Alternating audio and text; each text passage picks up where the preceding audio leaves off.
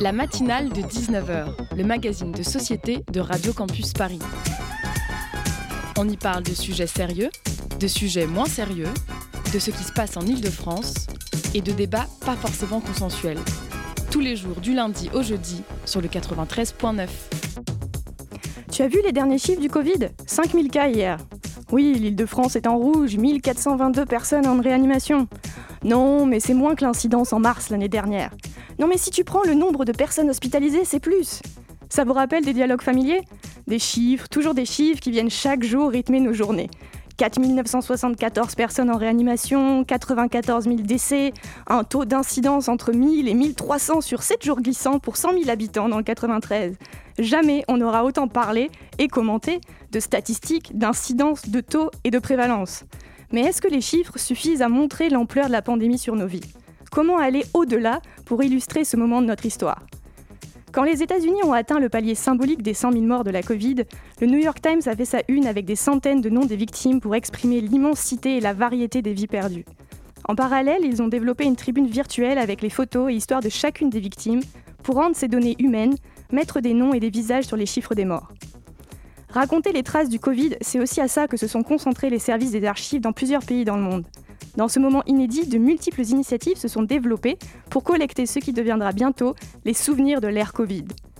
L'historienne Marie Capard écrivait en avril l'année dernière dans le journal Vivre ici, je cite, Il ne faudra pas seulement conserver de cette grave crise sanitaire les traces institutionnelles, rapports de cabinet, mais également les archives privées, le ressenti de monsieur et madame tout le monde. Alors quelle est pour vous l'image, le son, l'objet de cette pandémie? On pense immédiatement aux masques, mais pourquoi pas également au stock de pâtes, emblématique du premier confinement, ou aux nouvelles signalisations dans les supermarchés délimitant le précieux mètre de distance? Mais on peut aussi se demander quel est LE mot de l'ère Covid. Le dictionnaire Le Robert et Loulipo avaient proposé il y a quelques mois d'inventer les nouveaux mots emblématiques de notre période. Parmi les lauréats, s'autobuer, pour quand les lunettes sont embuées à cause du masque, ou facultatoire, se dit facultatif mais devient obligatoire. Et si on pensait aussi aux sons et bruits du Covid, comme le bruit du gel hydroalcoolique lorsqu'on l'applique sur nos mains, ou les nouvelles annonces dans le métro, le port du masque est obligatoire sur l'ensemble des trains.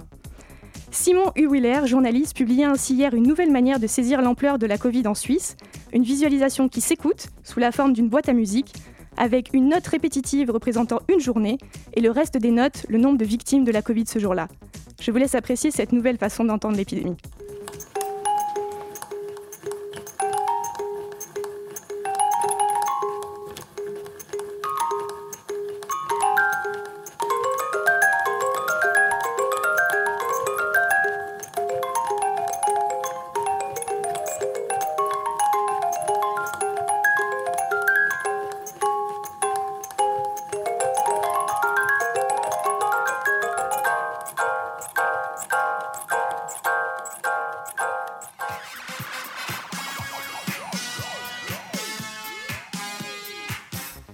Chers auditeurs, auditrices, tu es sur Radio Campus Paris, c'est la matinale de 19h. Au programme de ce soir, nous allons parler de photographie et sensibilisation sociale.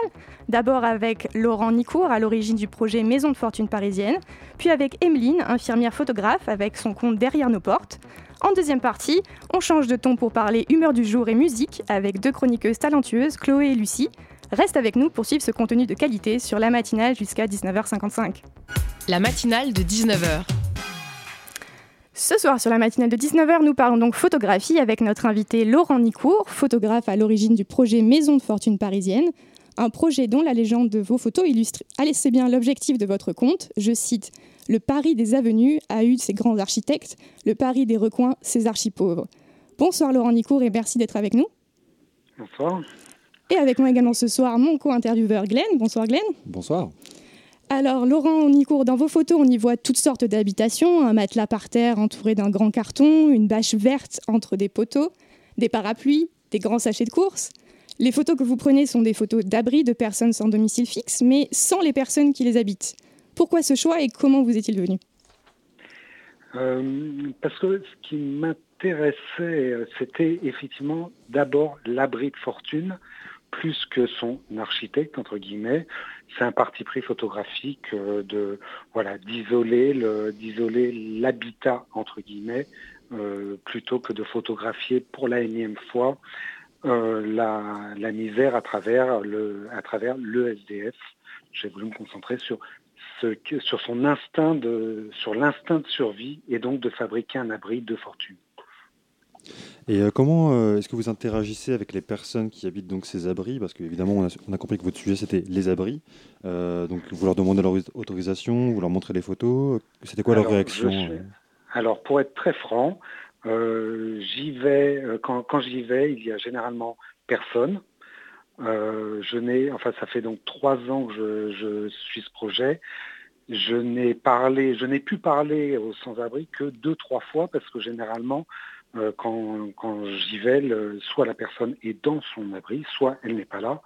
Et, euh, voilà. Donc euh, je ne peux pas vous dire que je tisse un lien privilégié avec les, les, personnes dont je photographie les abris, ça serait faux. Mais voilà.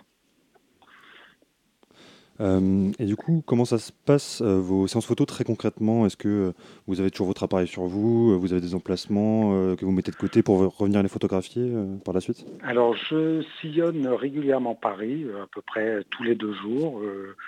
voilà, je, sillonne et je m'arrête quand je vois un abri.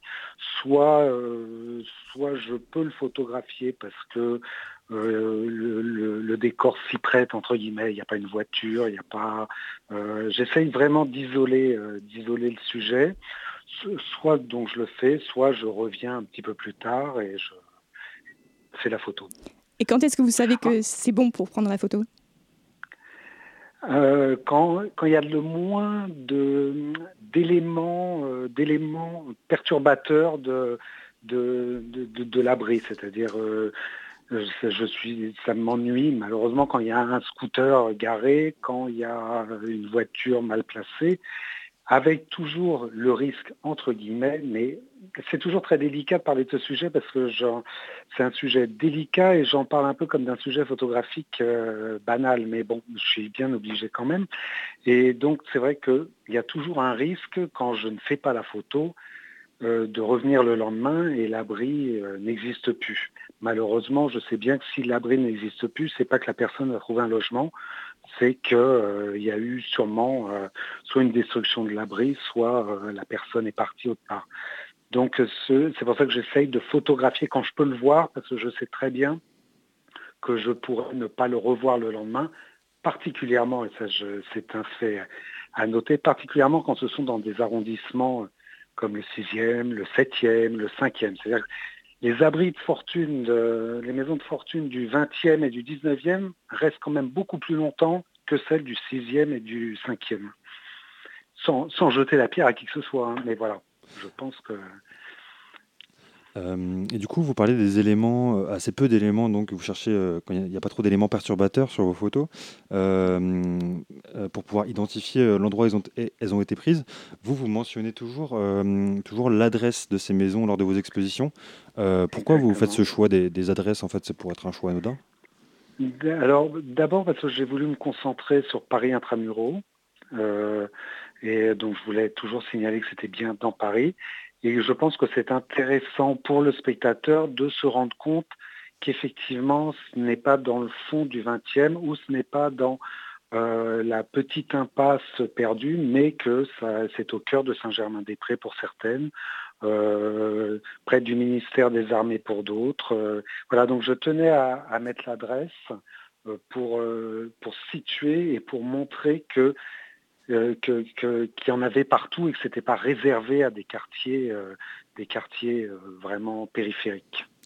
D'accord. Et au niveau de la pratique, est-ce que vous êtes un pionnier vraiment en la matière de prendre justement ces abris en photo et non pas mmh. leurs habitants? Est-ce que vous avez des influences, une des inspirations? Alors, je ne suis pas un pionnier, non. Ça, je pense que. Alors, il y a deux sujets. Il y a les SDF, entre guillemets, ça qui est, bon, ça, a toujours été photographié, c'est très photographié. Les abris, il y a eu des sujets, il y a eu des sujets sur les abris de fortune, entre autres euh, du temps de Calais, où Calais constituait une véritable entre guillemets ville. Donc je sais qu'il y, a eu des personnes qui ont photographié euh, ces abris de fortune. Voilà, ce que je n'ai pas trouvé exactement, c'est, enfin ce que je n'ai jamais, ce que je n'avais jamais trouvé, c'est euh, des abris dans Paris, et vraiment des abris de rue, c'est-à-dire de vraiment le, bout de carton qu'on abandonnait, enfin qu'on pensait abandonner, mais qui en fait cache une maison de fortune. Et j'ai voilà, j'ai pas trouvé, et c'est surtout que je n'ai pas trouvé une longue série. donc moi je fais ça depuis trois ans et j'ai l'intention de le faire longtemps. C'est-à-dire que voilà, je veux quand même euh, donner une. Alors ça fait très catalogue et ça fait euh, voilà, ça fait très accumulation, mais je pense que ce projet est intéressant par l'accumulation de l'accumulation des photos et pas simplement cinq photos. On sait qu'il y a des abris de fortune et des maisons de, de fortune à Paris. Moi, ce qui m'intéresse, c'est de montrer, de démontrer qu'il y en a beaucoup, partout, et avec des mille façons en fait de les faire aussi. Donc c'est un peu une ode à l'ingéniosité de tous ces, tous ces habitants de, maisons de fortune, mais également alors une envie de, de, susciter une prise de conscience. Voilà, alors c'est un peu ce qu'on me reproche, c'est-à-dire, bien sûr sur les réseaux sociaux on me reproche deux, trois choses, entre autres de photographier ça comme une architecture euh, comme une autre, euh, c'est un parti pris. Je pense que oui, c'est une architecture comme une autre. Enfin, c'est une architecture pas comme une autre, mais c'est une architecture en soi. Qu'on n'est pas non plus obligé de réduire le, SDF à son seul statut de SDF. Oui, il y a de l'ingéniosité. Oui, il y a de la récupération. Oui, il y a. Alors, c'est peut-être un mot étrange, mais oui, il y a, il y a de l'art ou du confort. Il y a un souci de il y a un souci de, faire une, maison.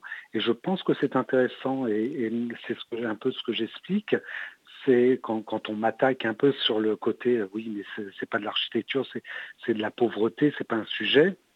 Euh, je, dis, bah, il y a autre chose. Non, il y a l'ingéniosité, il y a un instinct, et ça vaut le coup de le, de le montrer. Ça existe, je ne le crée pas, c'est voilà, vous vous promenez, ça existe, je photographie, je ne fais que photographier ce qui existe, mais je pense que c'est aussi quelque chose d'intéressant à montrer. Et donc ce dilemme, entre art finalement et, un, objectif un peu peut-être plus politique ou un peu plus social. Euh, vous, vous l'avez noté également dans, à, l'occasion de la publication de vos photos dans le magazine Crash.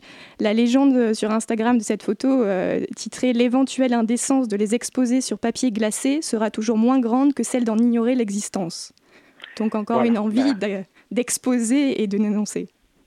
Bien sûr, c'est ce que oui, parce que effectivement, on pourra toujours me reprocher de d'en faire un sujet photographique, d'en tirer euh, d'en tirer de la soit de la vanité, soit de, mais bon, je, je, trouve que de toute manière, quoi qu'il se passe, et, quelles que soient les raisons pour lesquelles je le fais, je pense que de toute manière, les gens, euh, si je peux le montrer au plus grand nombre, ça vaudra toujours mieux que euh, de savoir qu'en fait je ne le fais pas et que personne ne le sait. Parce que je pense qu'il y a des gens qui ignorent, qui ignorent que ça existe vraiment. On a beau dire non, non, mais la misère, je sais, je la vois. Je ne pense pas que les lecteurs de Crash Magazine, que tous les lecteurs de Crash Magazine, euh, ne s'en aperçoivent ou même les, les, voient. Ils passent peut-être devant, mais peut-être même sans les voir. Donc, je me dis, voilà, voilà au moins, oui, je les photographie, oui, j'en fais un sujet photographique, mais si ça peut permettent à deux, trois personnes de prendre conscience de l'existence de, ces maisons de fortune, c'est toujours ça de gagner. Euh, justement, des personnes à qui vous permettez d'en prendre conscience, ce sont vos abonnés. Euh, quel est le retour que vous avez globalement sur vos photos? Vous parliez éventuellement des critiques, mais est-ce que plus largement, vous pourriez nous brosser un petit portrait des, choses que, les gens vous, vous dites alors oui, c'est alors je, vais vous parler d'Instagram parce que c'est vraiment sur Instagram euh, qu'on peut à peu près voir qui est le qui, regarde mes photos. Alors, j'ai des gens qui sont très gênés de liker mes photos, ça je comprends, parce que le, j'aime d'Instagram n'est peut-être pas le symbole le plus plus adéquat. Euh, alors j'ai des gens qui me reprochent d'être sur Instagram, ce à quoi je réponds que Instagram n'est qu'un média parmi d'autres. C'est-à-dire, je ne poste pas mes photos, euh, je n'ai pas fait de mes photos une série d'Instagram, c'est qu'Instagram me permet de les montrer, mais euh, voilà, euh, si demain c'est une galerie, un magazine, voilà, c'est la même chose. J'ai des gens qui me remercient de le de montrer, de montrer ces photos. et voilà. Et alors, si je fais le bilan, alors parce que je c'est difficile sur Instagram, mais quand même je le devine, j'ai beaucoup de personnes qui suivent ce compte qui sont des graffeurs, euh, donc des artistes un peu urbains et qui, eux, je pense, sont particulièrement sensibles à, ces maisons de, fortune parce qu'ils le voient dans leur, art et dans leur, quotidien, en allant graffer et taguer la ville, euh, je pense qu'eux, ils sont, sensibles plus que, personne d'autre. Et sur l'apport justement personnel que vous pouvez en tirer, vous, qu'est-ce que ça vous apporte concrètement de faire ce travail de photographie? Euh, Qu'est-ce que ça vous apprend et, sur, donc sur le médium et sur vous-même aussi peut-être? Alors, c'est une réponse, euh, c'est une question vraiment un peu compliqué. Est-ce que je, c'est toujours ça. Est-ce que je suis partagé, je suis partagé pardon, entre me dire ah je tiens un sujet intéressant, euh, donc je l'exploite, mais ce qui est effectivement euh, est, est, un peu froid comme euh, comme analyse. mais qu'est-ce que ça m'apporte En fait, je ne sais pas répondre à cette question. C'est euh, euh, qu'est-ce que ça m'apprend? Ça, je peux vous le dire. Ça m'apprend effectivement, euh, ça m'apprend que la misère est à tous les coins de rue. Ça m'apprend qu'il y a de l'ingéniosité. Ce que ça m'apprend, qu'il y a de l'ingéniosité. Enfin bon, ça m'apprend plus que ça. Je sais plus dire ce que ça m'apprend que ce que ça m'apporte.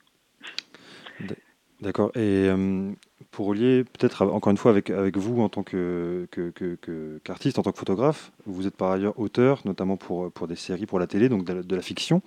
Euh, est-ce que ça influence votre manière de, photographier en apportant peut-être un aspect, une touche narrative à vos photos? Hmm, Je pas, pour être honnête. D'abord parce que je suis auteur vraiment sur des séries. Euh, des séries courtes humoristiques. donc par exemple, si je regarde ma production de photos, je ne parle même pas de ce sujet-là, mais je parle de, mes photos en général. Il y a très peu d'humour, donc il y a très peu de rapport entre euh, mon métier qui est de faire rire, même si euh, certains jugeront que ce n'est pas drôle, et mes photos qui n'ont pas du tout ce but-là et cette intention. Et en, quelques mots, pour finir, ces habitats évidemment existaient avant le Covid, avant la crise, mais est-ce que les restrictions, le confinement, le contexte a rendu plus visible cette précarité ou vous avez vu personnellement un changement dans le nombre ou le type euh, d'abris Non, alors pas sur les abris, euh, pas sur les maisons, je dirais même qu'il y en a un peu moins depuis le Covid parce que beaucoup d'associations euh, beaucoup d'associations se sont mobilisées comme, comme elles le faisaient, mais avec des tentes, euh, avec, je pense qu'il y a une peut-être une prise en charge plus importante. Donc, c'est ce que je note en tout cas. Mm. J'ai l'impression qu'il y a moins d'abris de fortune. Par contre, ce que ça a changé, c'est le regard des gens sur, alors, sur ces abris de fortune par rapport à, la, à mes photos. C'est-à-dire que j'ai l'impression que c'est un sujet qui est qui, est, les gens ils sont un peu plus sensibles parce que ce que j'expliquais, je crois que beaucoup de personnes, et moi le premier, euh, voient que c'est plus tout à fait hermétique. Ce sont plus tout à fait deux mondes qui ne, où, on risque de ne jamais aller. Et je pense que cette peur, la, peur de la crise, euh, cette peur même du virus, nous fait quand même euh, nous poser beaucoup de questions sur, sur notre précarité, euh, même notre, la nôtre.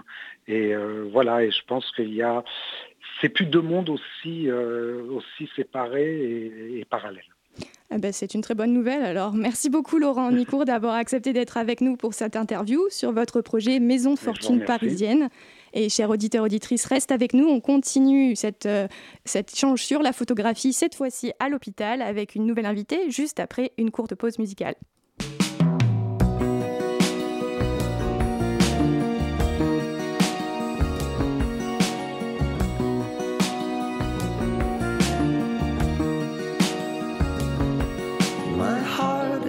over, crashing on the ground. I can't see what's around me, but soon I'll come around. My faith is in the bounds of a million tiny words, so I return to silence. And if I see a sign in the sky tonight, no one's gonna tell me it's a trick of the I say? I'm a man of the faith, and there's an ocean in my body,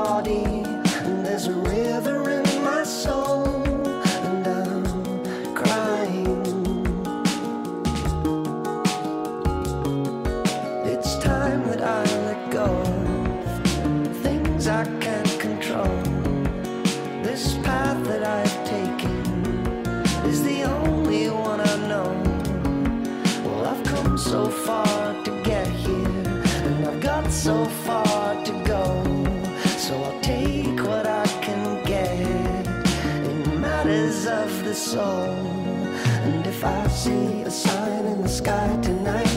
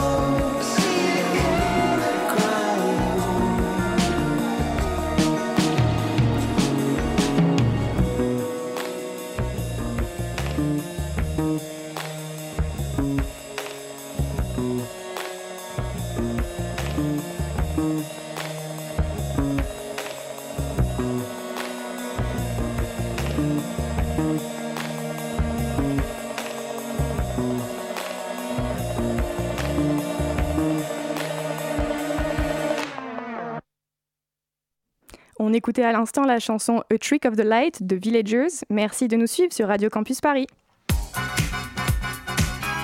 La matinale de 19h.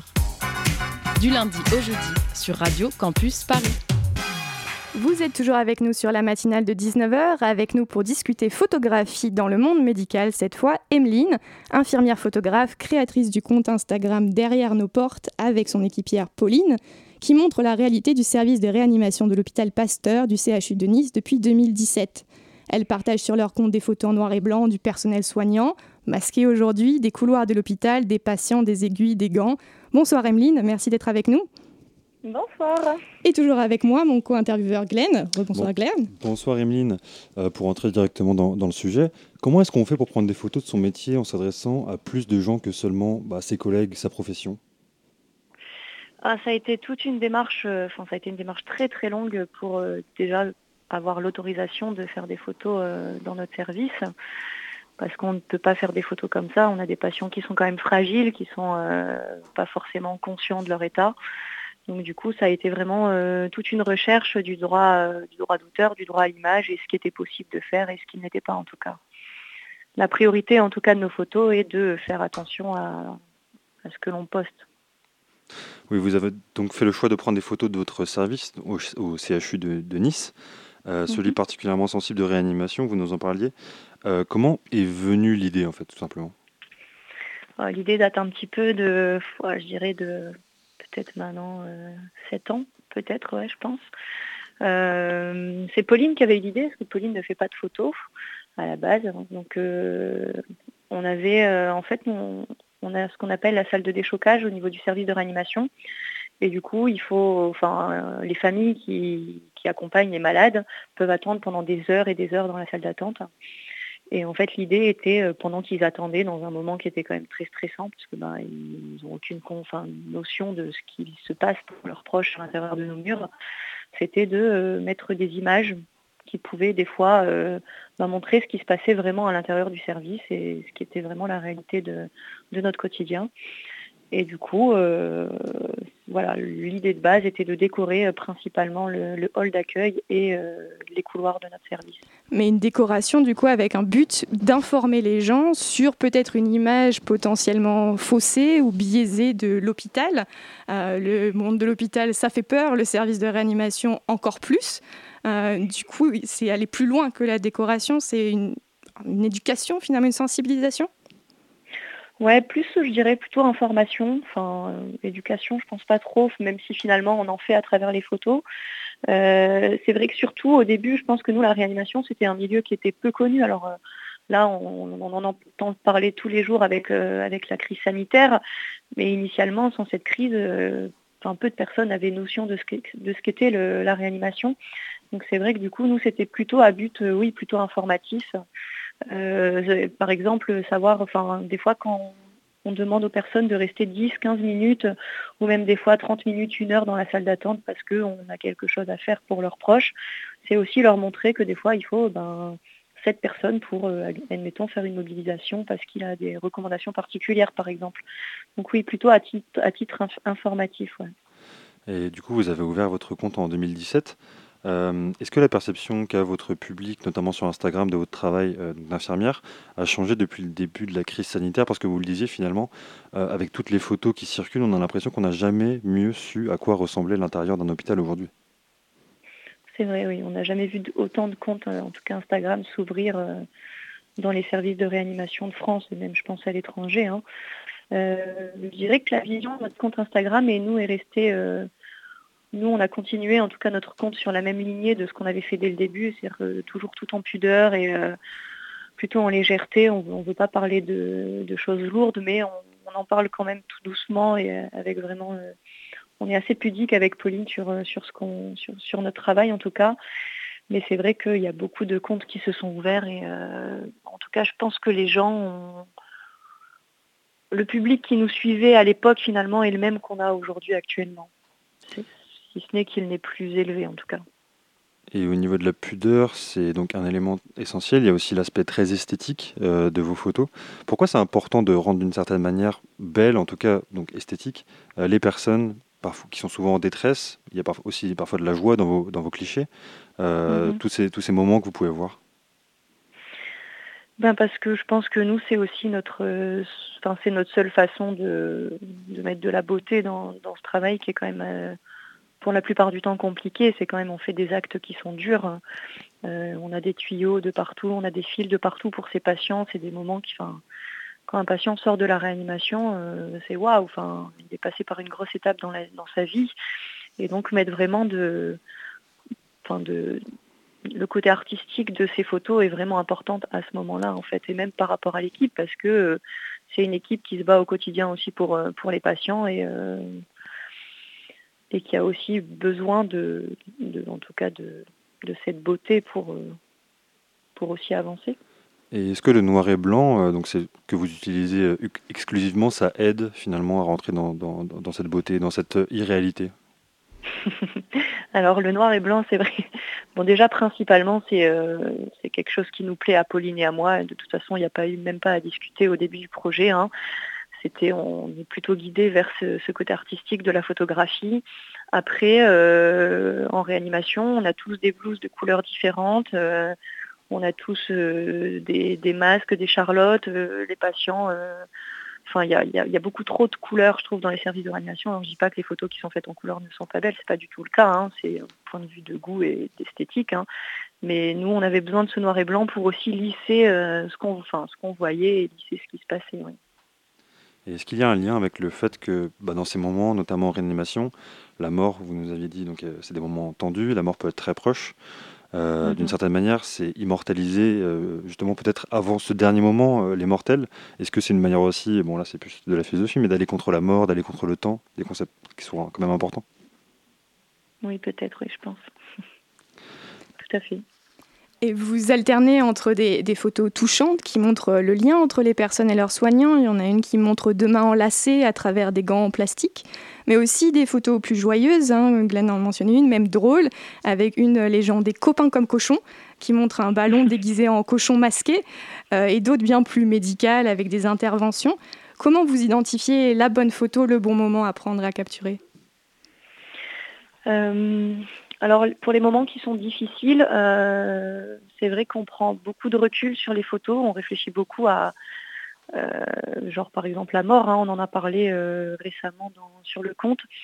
c'est est-ce qu'on peut la poster? Et c'est surtout à quel moment on la poste. Par exemple, si on la poste le soir même de la photo qui a été prise parce que je sais pas, il y a eu un arrêt cardiaque par exemple, c'est aussi prendre le risque de, confronter, ben, peu importe, une connaissance de cette personne décédée et de se dire peut-être que c'était lui et nous, on ne veut pas blesser les gens. Donc c'est vrai qu'on prend beaucoup de, recul sur ça et on poste les photos euh, des fois avec des mois de recul en disant bah, celle-ci viendra plus tard.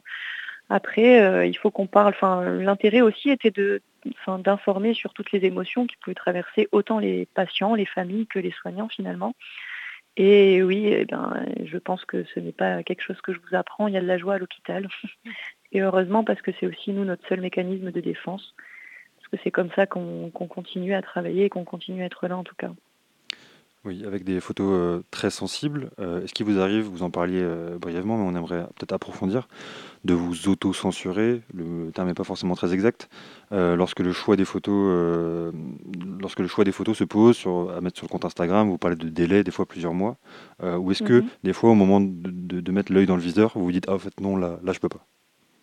Oui, tout à fait. Mais je pense que le fait de faire être et soignante et photographe. C'est quand même deux regards qui sont différents, mais qui s'imbriquent quand même, je pense, euh, qui s'imbriquent l'un et l'autre. En fait, il y, a des, moments où je sors complètement de la chambre et je n'y reviens pas parce que ma place de photographe n'a pas à y être en tout cas. Et donc, euh, cet équilibre entre votre rôle d'infirmière et de photographe, comment vous le vivez? Comment vous, euh, vous êtes Est-ce qu'il y a des moments quand vous êtes infirmière où vous dites Ah, c'est dommage, j'aurais dû avoir mon appareil photo, là, ça aurait fait une bonne photo Ou l'inverse, quand vous êtes derrière euh, l'objectif, vouloir avoir envie de participer, d'aider et oui, de participer? Ouais, c'est pas facile de trouver l'équilibre. Après, je ne fais pas de, j'ai eu très rarement l'appareil photo entre les mains quand j'étais poster en infirmière. Enfin, c'est vraiment, bon, c'est des photos. Enfin, c'est rarement le cas en fait parce que euh, j'arrive pas à faire mon travail d'infirmière et en même temps à, faire celui de photographe. En fait, quand j'ai mes patients en charge, je suis à 300% pour eux. Et quand je fais des photographies, oui, par contre là, ça me donne plus le quand je vois mes collègues des fois qui galèrent, j'ai plus envie d'aller les aider, de, de laisser l'appareil photo et de, mettre ma blouse. Mais euh, dans l'autre sens, c'est moins le cas, je pense. Et euh, quand vous êtes du coup du côté, du côté de la photographie, est-ce qu'il y a des moments que vous préférez particulièrement euh, prendre en photo? Ah, Je pense qu'il me passionne, c'est les émotions et, et, ce qui peut se passer entre deux personnes, par exemple. Est-ce que vous pourriez un petit peu détailler, je ne sais pas, des moments particuliers entre l'accueil, le fait de sortir, peut-être qu'il doit être un moment, euh, quand on arrive à sortir de réanimation, qui doit être assez fort quand même? Oui, les patients qui sortent, oui, c'est vrai. Quand on voit les, sourires des gens en se disant qu'ils vont aller qui vont aller dans un service beaucoup plus traditionnel. Il y a les moments de douche aussi, parce que les patients de réanimation, eh ben, ils sont, on n'a pas de, douche pour tout le monde. Donc euh, le moment où on arrive à, mettre une douche dans un lit avec euh, un matériel particulier euh, et qui n'ont pas été douchés, vous, vous sentez la sensation de l'eau sur leur corps. Enfin, c'est quelque chose qui est souvent ils ont des expressions qui sont super fortes. Et vous parliez de... Ah, pardon, allez-y excusez-moi, juste aussi là récemment avec la crise sanitaire, le fait de ne pas pouvoir avoir de, familles qui viennent leur rendre visite pendant des semaines, euh, le fait de les voir en faire une visio avec leur famille quand, leur état le permet, c'est aussi euh, quelque chose qui est assez fort aussi. Et vous, vous montrez également vos photos du coup aux personnes qui ont été euh, prises en photo? Est-ce que vous avez des, réactions des patients, de leur famille euh, lorsqu'ils se voient dans vos photos? Oui, c'est arrivé. Oui. Après, on, si les patients ne sont pas en état de signer nos autorisations, il n'y a pas de photo. Enfin, s'ils sont reconnaissables, il n'y aura pas de photo. En tout cas, ça c'est sûr. Après, oui, les patients qui acceptent de faire partie du projet souvent on a quand même toujours des très bons retours et certains même disent bah, j'ai oublié plein de choses, que j'étais intubée. Euh, par contre, j'ai pas oublié euh, la petite euh, session photo avec vous hier. Enfin voilà, c'est vraiment des. En tout cas, ceux qui sont sur, sur le compte Instagram, c'est vraiment quelque chose qui a été partagé et c'est un chouette moment qui est vécu avec eux. Et pour terminer, peut-être sur le côté plus personnel, vous, en tant que photographe, en tant qu'infirmière, mais aussi en tant que personne, qu'est-ce que ça vous apporte? Qu'est-ce que ça vous apprend? Ah, ça m'a apporté beaucoup de choses. ça me fait prendre beaucoup de recul sur, sur mon travail et des fois de voir bah, des gestes du quotidien finalement différemment et euh, ça m'a beaucoup apporté. Pas forcément euh, enfin au niveau émotionnel parce que ben, c'est des rencontres toujours avec les, gens et au niveau rencontre aussi finalement on connaît ses collègues en tant qu'infirmière mais on les connaît pas avec euh, ce regard du photographe ça nous a aussi ouvert pas mal de portes à Pauline et moi, donc ça, ça, a été plutôt chouette. Et après, au niveau photographie, je commençais la photo quand on a on a débuté ce projet. Donc du coup, ben, depuis 2017, j'ai quand même beaucoup progressé en photographie, ce qui fait que personnellement, ça ouvre aussi d'autres portes. Eh bien, merci beaucoup, Emeline, d'avoir partagé cette réalité et votre projet derrière nos portes avec nous sur la matinale de Radio Campus Paris. Et avant de passer aux chroniques du jour, il est temps de savourer une deuxième pause musicale.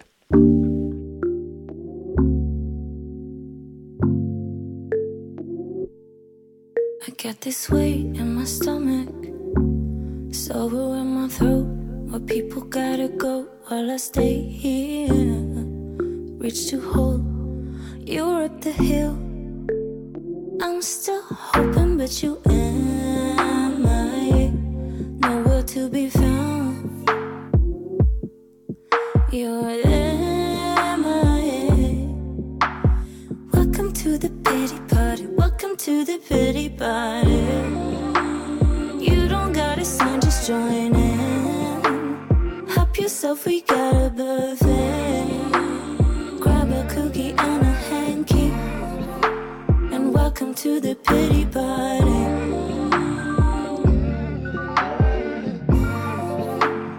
Welcome to the pity party.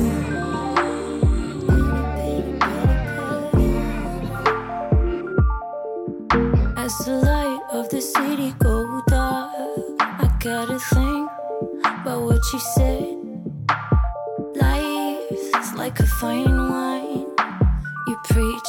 Try to keep up, but we can go further. Cause you and my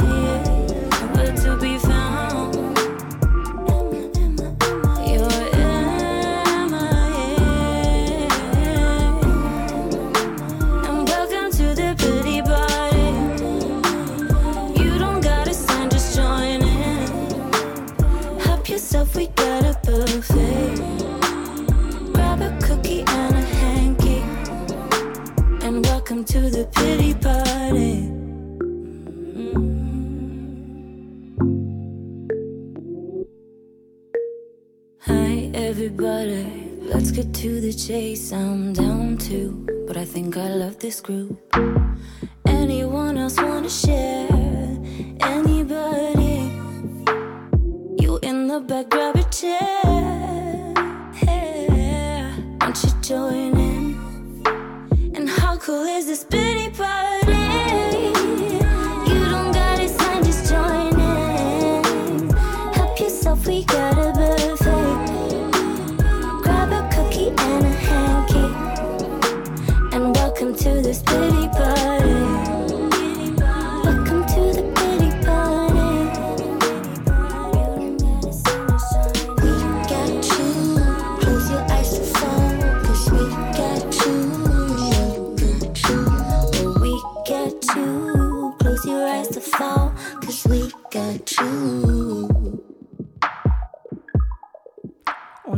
L'instant Pity Party de Berkman, qu'on a reçu la semaine dernière dans notre Zoom Jeune Talent.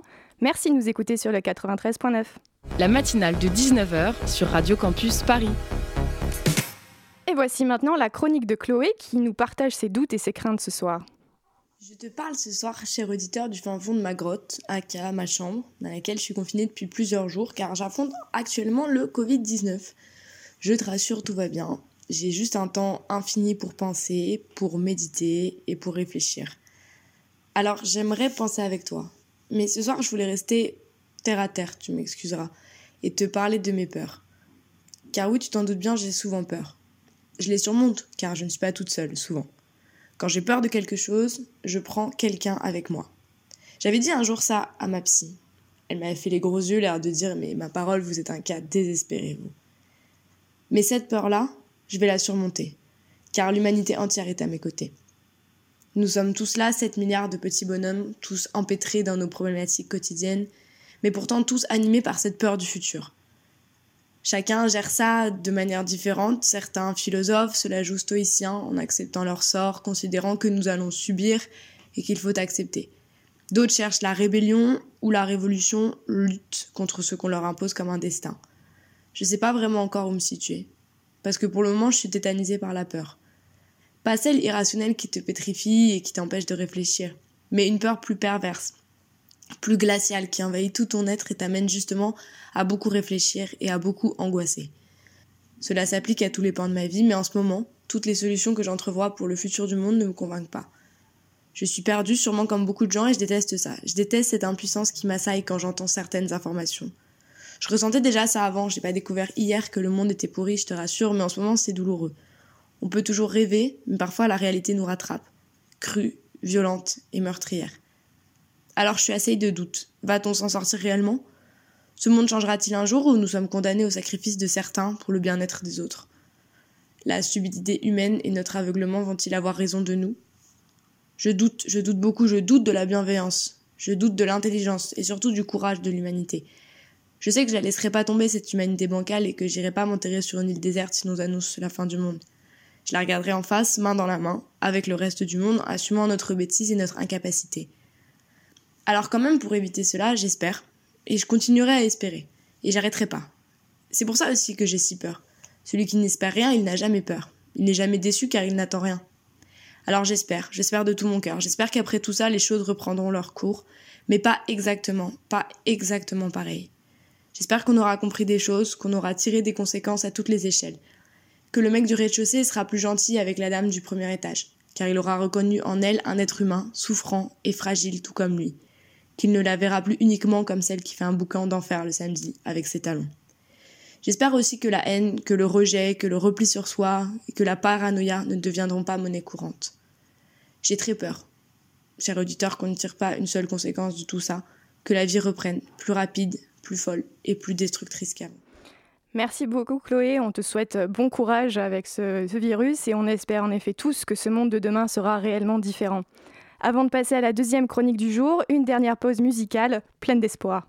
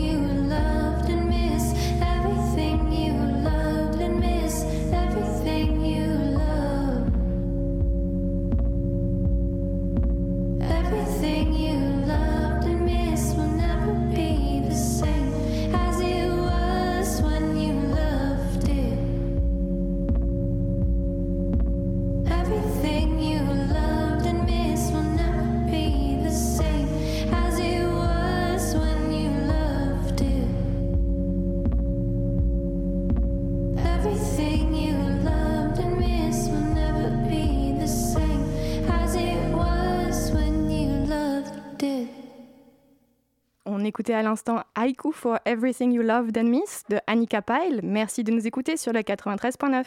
La matinale de 19h, le magazine de société de Radio Campus Paris. Chers auditeurs, auditrices, reste avec nous encore quelques instants pour une chronique musicale pleine d'énergie de Lucie. Bonsoir Lucie. Bonsoir, Ce Nadia. soir, tu vas nous parler de l'artiste Beyoncé et son engagement contre le racisme et ses revendications féministes. C'est incontestable, Beyoncé compte parmi les artistes féministes d'aujourd'hui. Dès le début de sa carrière, quand elle faisait encore partie du groupe Destiny Child, dissous en 2005, elle s'est érigée au rang d'icône du féminisme. Dans de nombreuses chansons comme Independent Woman, Girl ou encore Survivor, elle prône l'émancipation de la femme. Sa notoriété internationale, aussi liée à ses déhanchés endiablés sur scène qui font vibrer des milliers de fans à travers le monde, son allure sensuelle et résolument sexy font d'elle une véritable diva. Mais ce qui permet de parler d'elle en tant que figure du féminisme moderne sont bel et bien ses textes engagés. Pourtant, Beyoncé n'a pas toujours été considérée comme une artiste politique, n'est-ce pas? En effet, elle a d'abord construit une image plutôt lisse d'elle. Kevin Javadadze, maître de conférences en sciences de l'information et de la communication à l'université Paris 8, affirme, je cite, C'était aussi une des conditions de la réussite initiale de Beyoncé. En ne s'engageant pas sur le terrain politique, elle plaisait à un public large. Être apolitique dans un premier temps était donc une stratégie pour toucher un plus grand nombre de personnes et aspirer à une grande carrière. Même si au début elle ne se voulait pas forcément être politique, la cause féministe semble être au cœur de ses préoccupations en tant qu'artiste. Peut-on dire la même chose au sujet du racisme? Je dirais que le thème du racisme est apparu plus tard dans ses chansons, notamment lorsque le mouvement Black Lives Matter a pris de l'ampleur, donc vers 2016. Dans ses derniers albums, Queen Bee célèbre la culture noire et milite contre le racisme. Le 14 mars, aux Grammy Awards, elle a remporté pas moins de 28 statuettes, un record historique. La chanteuse américaine a notamment remporté le trophée de la meilleure vidéo musicale pour Brown Skin Girl, la chanson qu'on est en train d'écouter, et celui de la meilleure performance RB pour Black Parade, morceau qui fait écho à la mort de George Floyd et aux manifestations antiracistes de 2020. Avec cette chanson, elle devient un symbole fort de la lutte antiracisme. On parle même d'elle en tant que l'une des porte-voix de la communauté afro-américaine. Dans son, dans son titre Formation, elle dénonce les violences policières racistes. D'ailleurs, le fait qu'elle se soit politisée plus tard, lorsqu'elle jouissait déjà d'une certaine notoriété, interroge sur la sincérité de son engagement. A-t-elle pris position par conviction personnelle ou parce que c'est ce que l'on attendait d'elle en tant que star? Je cite toujours Keivan Javadadze. Elle est l'une des premières artistes féminines de ce statut à prendre position pour le mouvement antiraciste. Elle en a un peu dicté la tendance. Je finis en vous laissant écouter Formation, donc sur cette question à laquelle tout le monde peut réfléchir.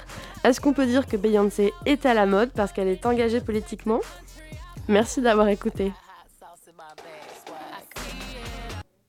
Merci beaucoup Lucie pour cette passionnante chronique sur Beyoncé et on te fera part de notre réponse alors dans une autre émission. Et la matinale de 19h est à présent terminée. Je remercie nos invités, Laurent Nicourt pour son projet Maison de fortune parisienne et Emeline d'avoir été avec nous pour parler cette fois-ci de son projet Derrière nos portes. Et un grand merci à toute l'équipe de la matinale qui fait battre comme chaque soir le cœur de cette émission. Merci à mon co-intervieweur de ce soir, Glenn. Merci à Chloé et Lucie pour leur chronique. Merci à Margot qui était à la réalisation de ce soir. Et merci à Anaïs pour la coordination. On se retrouve demain soir, même heure, même fréquence, pour une nouvelle matinale de 19h. Mais en attendant, reste sur notre antenne car tout de suite, c'est l'émission Le Lobby. Colin, tu vas nous parler de quoi dans cette émission? On a un programme de folie, Nadia, ce soir dans le lobby. On sera d'abord avec euh, le duo euh, qui enflamme le Winston Mansfield-Tia, qui vient nous présenter son dernier album Monument Ordinaire. Et en deuxième partie, on fera un peu un, un- un bilan de 10 années de militantisme pour l'ouverture de la PMA pour les femmes lesbiennes et les femmes seules. Donc restez, c'est jusqu'à 21h. Eh bien, super programme en perspective. Alors, bonne soirée à tous sur le 93.9.